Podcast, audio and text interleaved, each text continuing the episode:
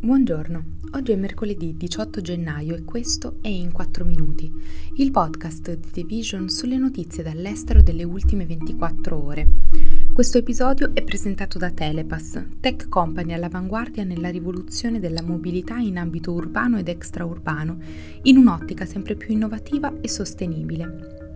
Grazie a un'unica app che tiene insieme un esclusivo metodo di pagamento e una pluralità di servizi legati alla smart mobility, come le strisce blu, il carburante o la ricarica dell'auto elettrica, l'uso di monopattini, bici e scooter in sharing, l'acquisto di biglietti per treni e pullman, il noleggio di auto, il pagamento del bollo o a favore della pubblica amministrazione, Telepass trasforma ogni spostamento in un'esperienza senza confini.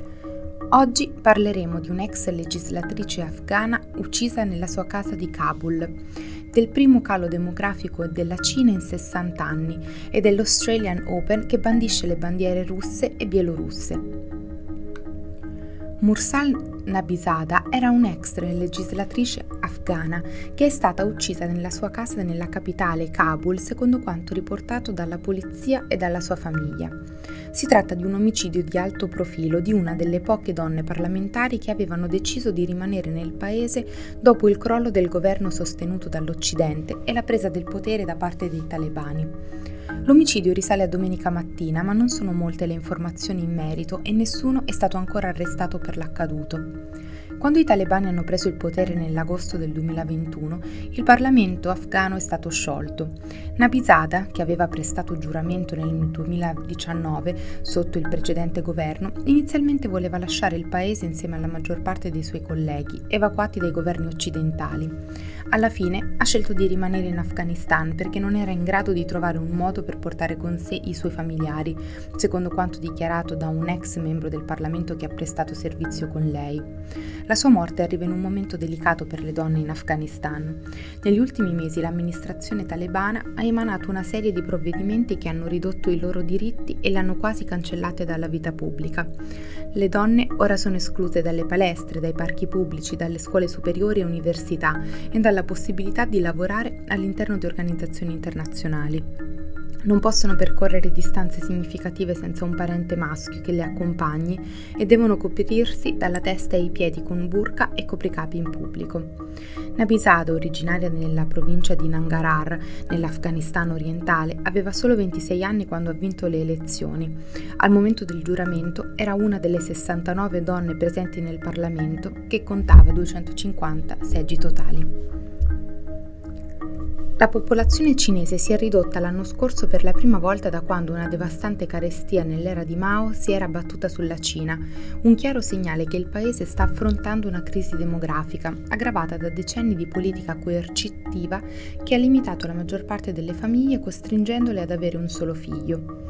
L'Ufficio Nazionale di Statistica ha annunciato martedì una diminuzione di 850.000 persone per una nuova popolazione totale di 1,4 miliardi, il primo calo di di questo tipo in 60 anni.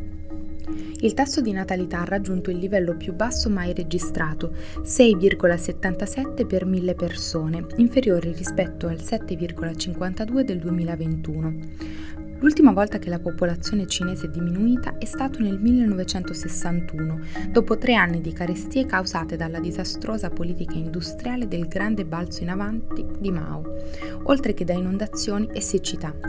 Gli sforzi del governo per invertire il calo delle nascite sono iniziati seriamente nel 2016, quando esso ha posto fine alla regola del figlio unico per famiglia, fissando invece la restrizione a due figli. Ma né questa prima revisione né un ulteriore aggiustamento del 2021, con cui è divenuto lecito avere anche tre figli, hanno rallentato la tendenza al ribasso. La Cina deve fare i conti con una forza lavoro in calo che faticherà a sostenere una popolazione che invecchia rapidamente. Secondo le proiezioni delle Nazioni Unite, quest'anno la sua posizione secolare di nazione più popolosa del mondo sarà probabilmente occupata dall'India.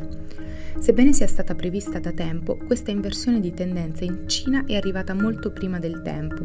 Sia i principali studiosi cinesi che le Nazioni Unite avevano stimato già nel 2019 che la tendenza alla diminuzione sarebbe iniziata solo all'inizio degli anni 2030. Le bandiere bielorusse e russe sono state bandite dagli Australian Open, secondo quanto deciso dall'organo di governo del tennis in Australia.